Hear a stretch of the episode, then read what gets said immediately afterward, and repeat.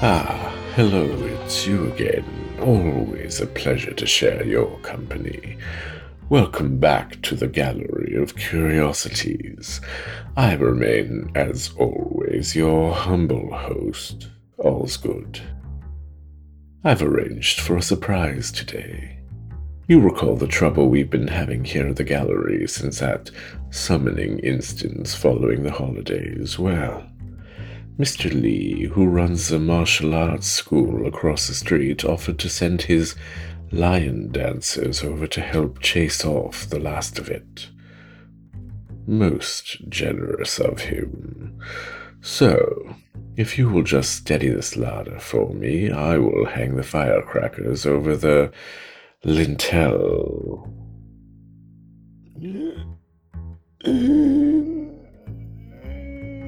There. That's got it. Let's hope this dispels the last of those eldritch beasties. This evening's exhibit comes from Miss Holly Schofield, who travels through time at the rate of one second per second. She oscillates between the alternate realities of city and country life, and her stories have appeared in Analog, Lightspeed, Escape Pod, and many other publications throughout the world. You can find her at hollyschofield.wordpress.com. It will be read for us this evening by Mr. Wolf Moon. East Wind in Carrall Street by Holly Schofield. Wang Sheen pulled down on a lever, scraping his elbow against the metal framework within the clockwork lion. The lion obediently approached Margie where she stood in his family courtyard. Over and over, he made the lion step forward, then retreat, keeping a light hand on the crucial levers. When Margie shot a guilty look over her shoulder at the brothel behind her, Sheen copied her glance, awkwardly peering upwards through the screening above the lion's broad nose. Margie's aunt was not at the second story window. he let out his breath. Fully four years older, he felt responsible that they not be seen together. Practice time was so short so he gave all his attention back to the controls, completing the sequence of dance steps, as focused as if he were performing a traditional Chinese lion dance in front of his father's business associates, rather than for the amusement of a 10 year old white girl. From his cramped spot behind the lion's eyes, he twisted a bamboo rod, snapping the lion's mouth open and closed, imagining the traditional drum beats. As cables tightened, a pulley triggered another line attached to the puffy silk balls mounted on the lion's papier mache face. He let the silk decorations waggle a bit. Then he pressed the ceramic spring loaded button next to his knees, sending the clockwork lion's gears ratcheting noisily. As he pumped his legs in the iron stirrups, the lion's front feet followed suit, dancing a complex jig. Dust billowed up between the gaps in the stirrups, making him cough.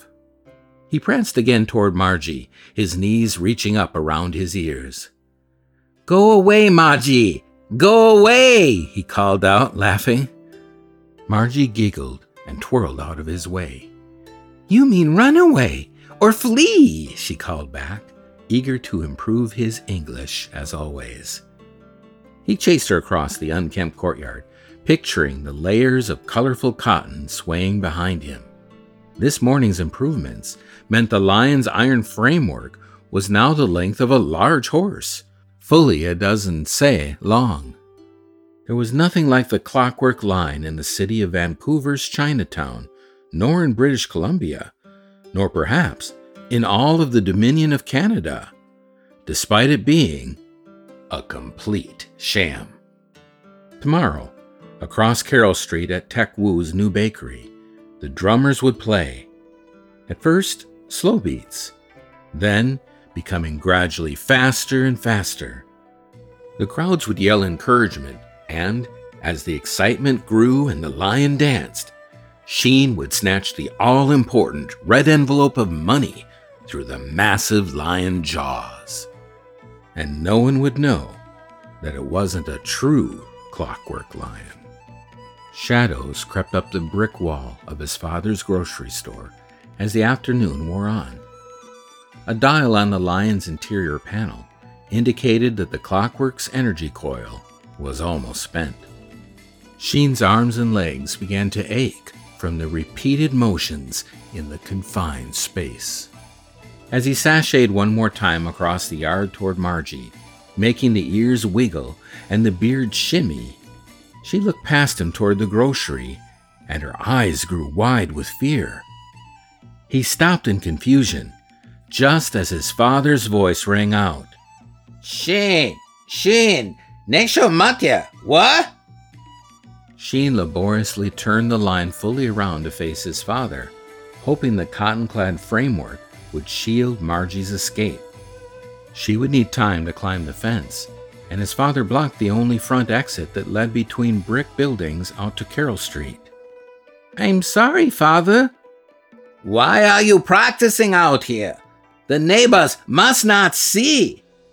His father's village accented Cantonese harshened in displeasure.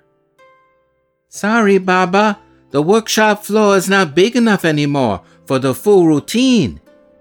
Sheen let the lion's knees sag, relieved that Baba hadn't caught sight of Margie. His father was simply worried that the clockwork lion would be seen by the neighbors. No one in Chinatown, aside from Sheen and his father, knew that the boy steered the lion from within. In the two years since the line had been completed, Sheen's father had convinced the Chinatown Businessmen's Association that the line was truly Clockwork Run. The scale and complexity of such clockwork had been attempted without success since the start of the Qing dynasty and his father had quickly grown famous. If the businessmen knew that this line was controlled by a boy pulling levers, they would not pay the $10 fee for an opening good fortune ceremony. Instead, they would hire Lee Chan and his brawny son to provide the $2 man powered version. Since you are already out here, practice the lettuce retrieval ceremony. Grab that maple leaf up there. Shin's father pointed at the woodshed roof, cluttered with twigs and debris. Balance your front legs on the old chicken coop. Yes, Baba. Sheen steered the lion to the dilapidated wooden structure that hugged the woodshed. They hadn't had chickens since Mama had died during childbirth seven years ago. Now, thistles filled the coop spilling out the top and sides through wire mesh. Sheen pressed a lever to raise the lion's left foot onto the top corner of the rickety structure, praying to the earth god Dai Ba Gung that the chicken coop could withstand both the lion's and his weight. He knew he'd grown taller since Baba had designed the lion head when he was 12. He was now up to Margie's shoulder and he must have put on a few gadis of weight too. He almost blurted out that this stunt would be more difficult than placing the lion's front legs on two prepositioned barrels as he would tomorrow. But he bit the words back. Baba would know all that and have factored the risk, like men did. If it was fated to collapse, it would. Sheen clamped his mouth shut, even as the huge lion foot made the top board creak. If he didn't attempt difficult things, Baba would never call him Ashin and treat him like the adult he was. He eased his weight forward, the energy coil unwinding with a squeal. An indicator on the left panel said he had about 10 fun of energy left. just enough to make the lion grab the large green leaf and drop down to kneel in front of Baba. The chicken coop creaked again. Thistles rustled. Sheen looked down between his leg stirrups. A wisp of blond hair was caught among the thistles. More rustling, and blue eyes peered up at him. Hurry up! Baba's voice came from behind, near the grocery's rear door. His father must have stepped back, most likely expecting Sheen to fail and fall. He hadn't seen Margie. In the chicken coop, Margie's eyes filled with tears. The lion weighed as much as three men. If the chicken coop couldn't support its weight, it would surely crush her, just as being born had crushed his little sister. The baby that was to be Sheen's little sister had only lived a few days, not long enough to name. Should he tell Baba that Margie was in the coop and save her life? She could run home. He glanced upward at the building behind. A woman with a mound of hair on her head stood at the brothel window, scanning the alleyway. His father would thrash him with a bamboo stick if he knew about Sheen's friendship with Margie, but that was nothing compared to the beating Margie's aunt would give her for associating with filthy heathens such as himself.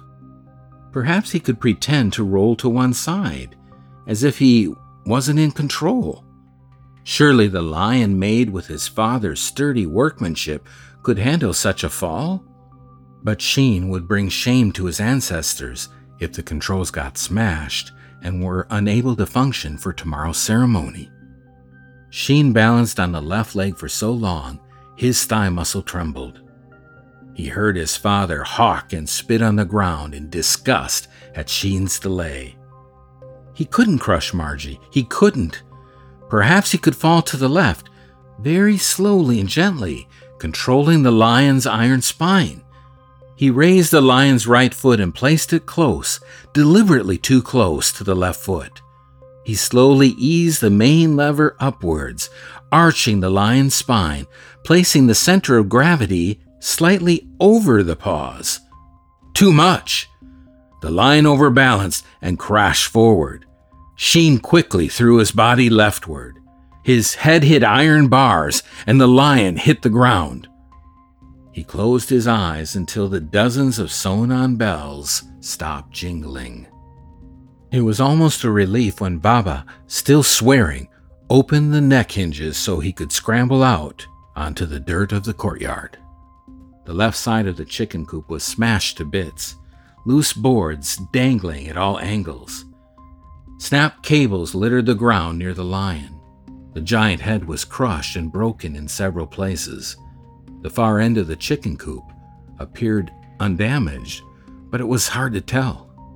He listened for the rustle of thistles as he helped Baba carry the broken pieces into the grocery cum workshop, but heard only the inauspicious caw of a crow he gave a final look back, the lion's bright, horsehair tail dragging in the dust behind him, but there was nothing to be seen.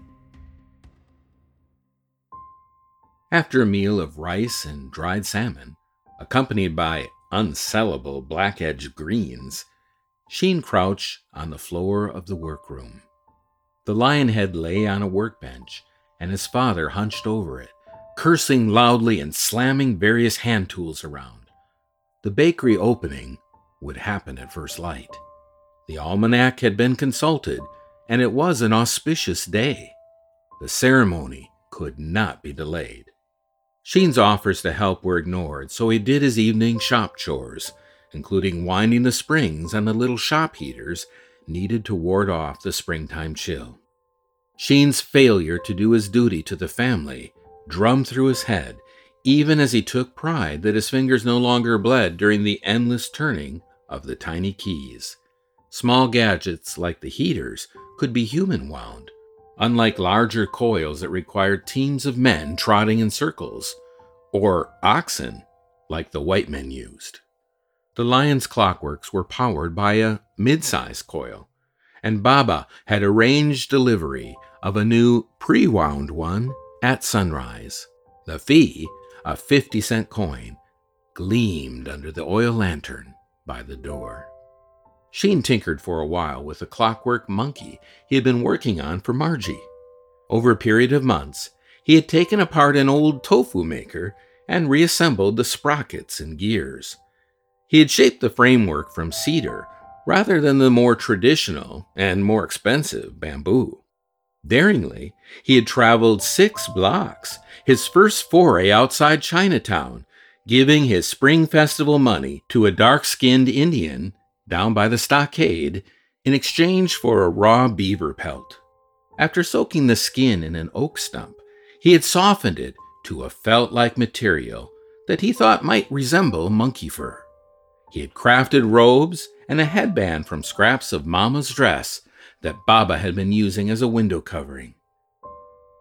The shade of yellow matched the cover of Sheen's proudest possession, a book of tales about the Monkey King's many journeys.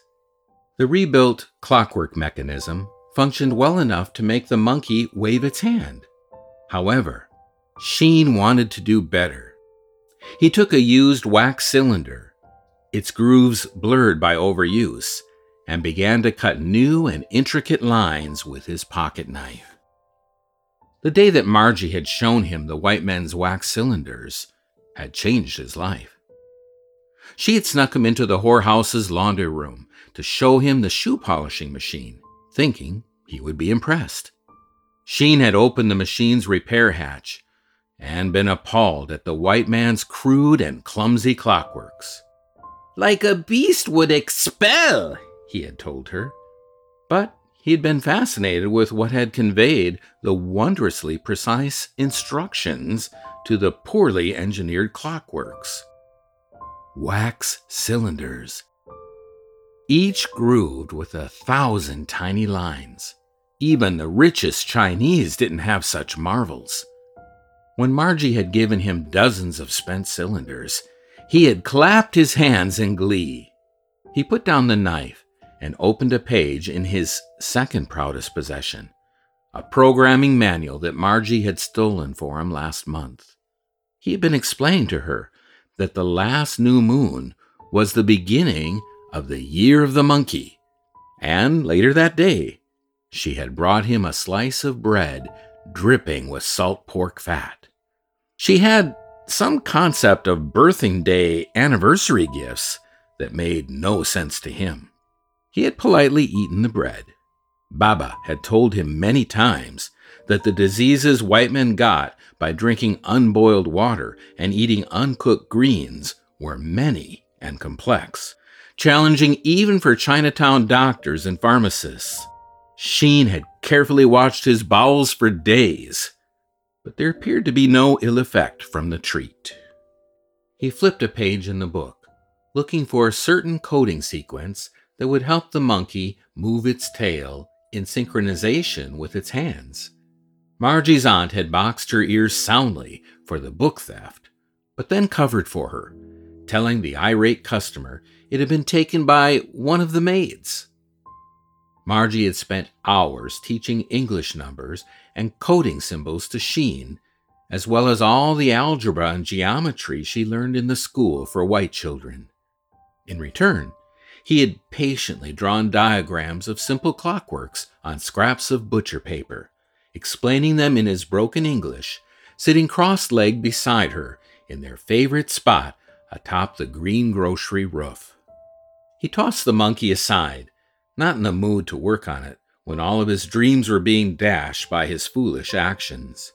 He watched Baba grapple with the broken lion as fresh waves of shame washed over him. Over the past few months, the yin and yang synergy of elegant Chinese clockworks and white men's wax cylinders had filled his thoughts. Ideas had poured out of him faster than he could form the English words to tell Margie. How wax cylinders could perhaps someday be used to guide abacus beads, making giant calculating machines. When he was old enough to run Baba's greengrocery, he would investigate such things in the evenings, like men did, much as Baba tinkered nowadays with clockworks. Come. Baba pointed at the bicycle in the corner. Sheen squeezed between crates of carrots and gear parts and mounted the bike. The length from the seat to the pedals had become too short for him. With a strong push, he started the pedals turning, then settled into a fast, even pace. In front of him, the lengthy bike chain spun and the friction welder started up. His father grasped an iron rod with bamboo tongs and pressed it in the collar of the welder. He touched the lower end of the rod to an interior brace of the lion head, which lay wedged in a vise below. As Sheen kept up a furious pace, the rod began turning fast enough to blur. It would take a long while to heat enough to form a proper weld. He let his thoughts drift. There was no point in buying Margie, bao, or other pastries for her birth celebration whenever it might occur. Her calendar was too strange to have much meaning. Plus, she had smilingly refused every piece of food he had ever offered her. The thought of food made his stomach growl, empty again. As acrid smoke swirled around him, he imagined the wonderful contents of Tek Wu's market cart, soon to be a full fledged bakery in a new, finely styled brick building across the street. Businesses were springing up every day. White men might refuse to hire Chinese for even the worst jobs at Rogers Sugar Mill, but that would not break the businessmen's spirits. The community would build their own new China here in the Dominion of Canada. Steady, Shin Shin, Baba said as the end of the rod began to glow a cheery red. By the time the sun had set and the automated oil lanterns clicked on, the many necessary welds were completed. Sheen stepped down and dried his sweat on his too short jacket sleeve. His stomach rumbled again. The store's income was not enough to live on. Without the lion ceremony earnings, they would be hungry next winter, like they had been before Baba had built the wonderful mechanism. Coming to the Golden Mountain was to be a new start for the Wong family. Baba had come first, earning money laboring in the fields on the mainland to the east, paying off his head tax and landing fees. Years later, Mama had left her small village and traveled in what she had called in fear and boredom, along with several other women in a large, stinking ship. Both had worked hard at the greengrocer business as baby Sheen played on the store's splintery wood floor amid clucking chickens and broccoli stems. His first toy had been a broken abacus. His second was a broken automated walkster, he had first turned into a toy warrior, then a stick like doll for Margie. Margie's story was similar. Her mother had come from a mountainous place over the ocean to the east, where people slid on snow with boards tied on their feet. Margie wanted to be an architect, designing buildings like the new brick Dryard Hotel, where fine ladies drank tea. Meanwhile, she did kitchen duty at the brothel, saving up customers' tips for an architecture mail order course from the Simpsons catalog. Once, she had shown Sheen a paint set a customer had given her.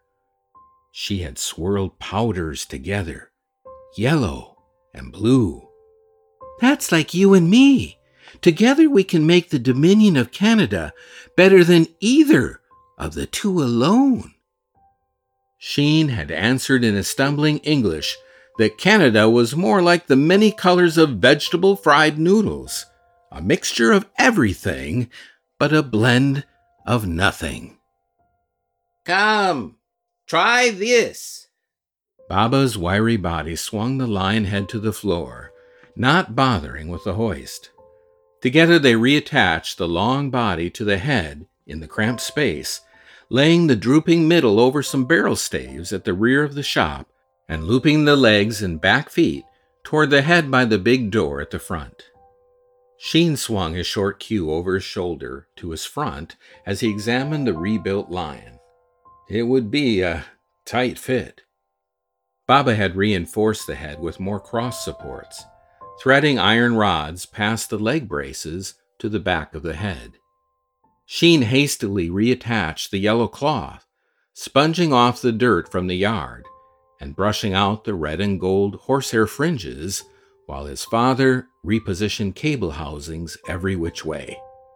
Baba was a competent craftsman, Sheen suddenly realized, but his designs were less elegant than the sturdy oxen white men used to wind coils. You, East Wind, get in. His father gave an impatient gesture, and Sheen got down on his knees beside the head, a second insight flooding into his head. His father's continual reference to the famous battle in China that depended on a late arriving east wind, a wind crucial to the success of the fire ships being sailed toward the enemy, was not a compliment to Sheen. Instead, his father was ashamed of their deception to the community and ashamed of the necessity of using Sheen to operate the lion. Sheen studied the stern line of his father's mouth. There was no time to dwell on the matter. Sheen bent his head so that Baba could lift the lion head over him. Bowing his head had not been necessary even three months ago. He must have grown a full tsun, a hand's breadth, since then. His wrist jutted out from his jacket as he helped lower the lion head over his own. A gasp, a grunt, and the head, now probably weighing as much as Baba himself, came down hard on his thighs, cutting off all light but for a faint glow through the nose screen. One of the new iron rods crushed down on Sheen's knees. He shoved a leg out the side of the head and under the huge rear paw on the side, away from his father. He tucked his other foot under his buttocks, where it was useless to power the leg controls. Good. It works. In relief, Baba waggled one of the lion's silk balls, the connected bamboo handle striking Sheen on the ear. Now get out. A short sleep is still possible. Sheen quickly tried various other positions as he clambered out from beneath. Baba holding the lion head aloft. In the poor light, Baba hadn't noticed Sheen's struggles, how his legs stuck out, how he had failed. Sheen's mouth tasted like raw, bitter melon. He no longer fit inside the lion. A small part of him thrilled at the thought that Baba's shameful fraud could not continue. He pushed the thought away. The red envelope money would go unearned. He had let down Baba and all Wong ancestors, and Tek Wu's bakery would forever have bad luck. As his father climbed the narrow stairs heading to the sleeping mats, Sheen stayed huddled on the cold dirt floor. he didn't deserve to sleep tonight.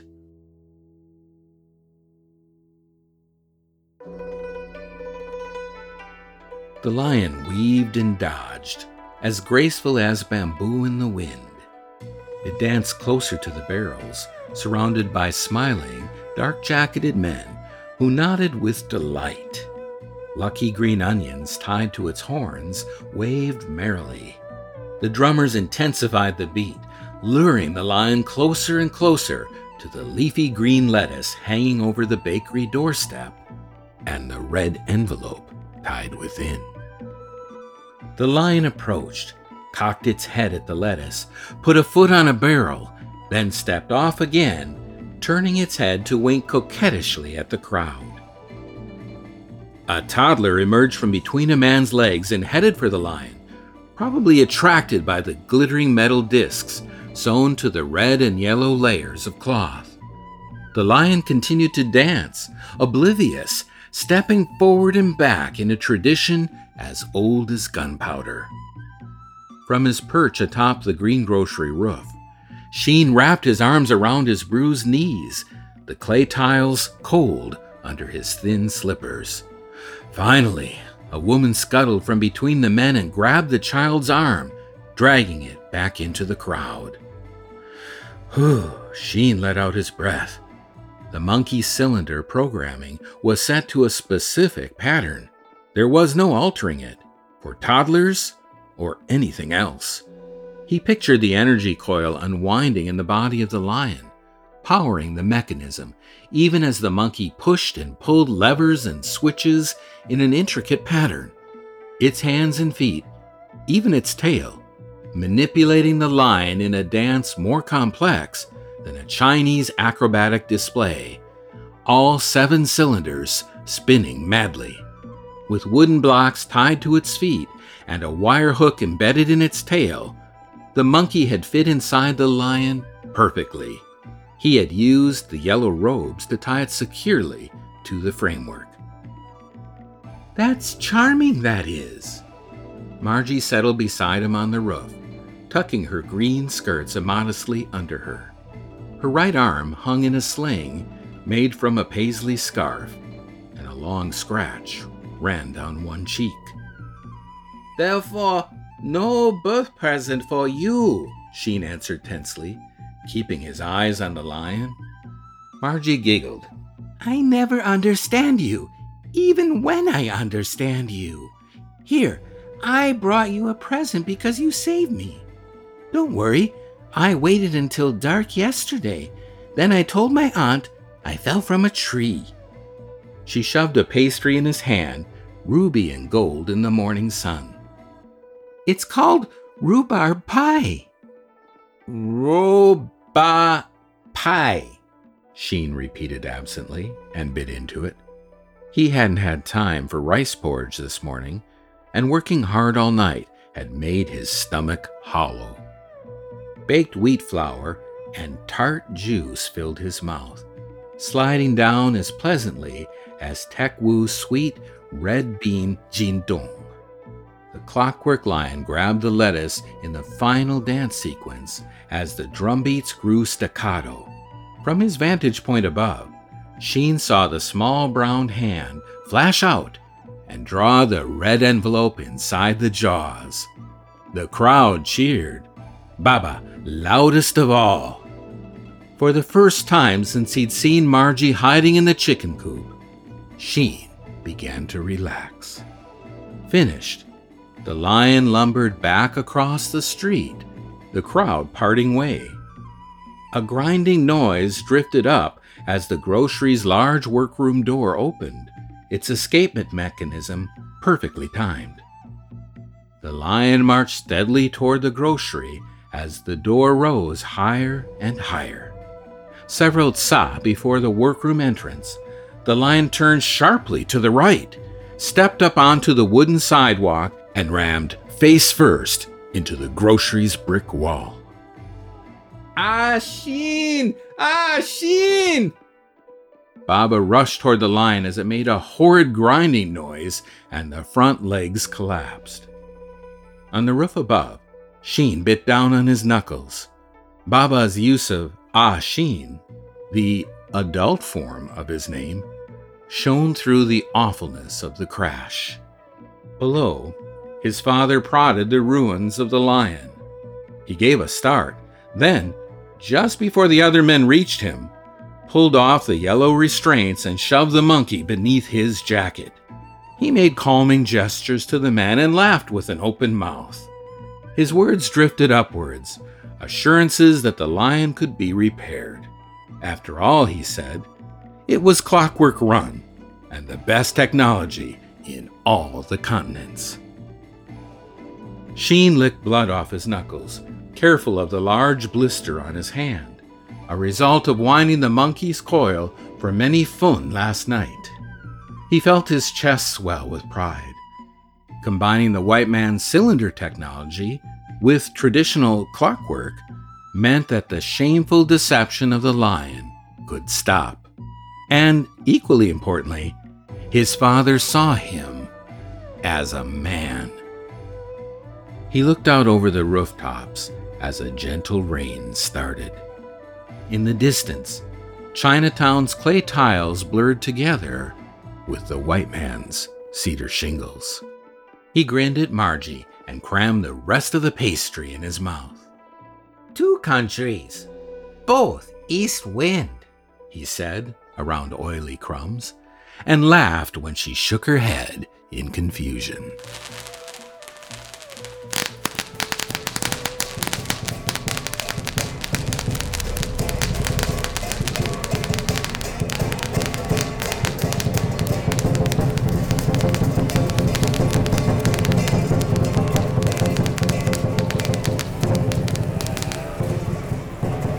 Oh, well done. That should have chased away all the evil spirits for the rest of the year. Year of the Boar, if memory serves, very auspicious for business, I believe. With our ratings, we need all the luck we can get to keep the gallery open. At any rate, this evening's narrator, Wulf Moon, won the Scholastic Writing Awards as a teenager and won second place in the Writers of the Future contest in 2018. He started his narration career at Third Flatiron, then stumbled upon us, and most recently became the podcast director for Future Science Fiction Digest, where we wish him much success. Well, before you go on your way, may I remind you that we are having a special reading session during the month of June for manuscripts set during the Second World War. If it happens to still be June when you hear this, please send us a script so that we can give it a read over. I do remind you, keep it in the speculative genre. You may find the submission guidelines at our website, gallerycurious.com. Good luck, and do come visit us next time at the Gallery of Curiosities. Curiosities is produced under Creative Commons International 4.0 non commercial attribution, no derivatives license. All story copyrights remain with the authors. Our theme song, as always, is Ashes, Ashes by Deus Ex Vapora Machina. If you like the show, give us reviews and nominate us for awards, and it will bring good luck and good fortune upon yourself and all your friends. I assure you, I would never, ever pull your leg. This episode was produced in June of 2019, Year of the Earth Pig. For full show notes, visit us on the web at gallerycurious.com. Hmm. I used to play tambourine in a band called Year of the Earth Pig. I'm sure that's just a coincidence.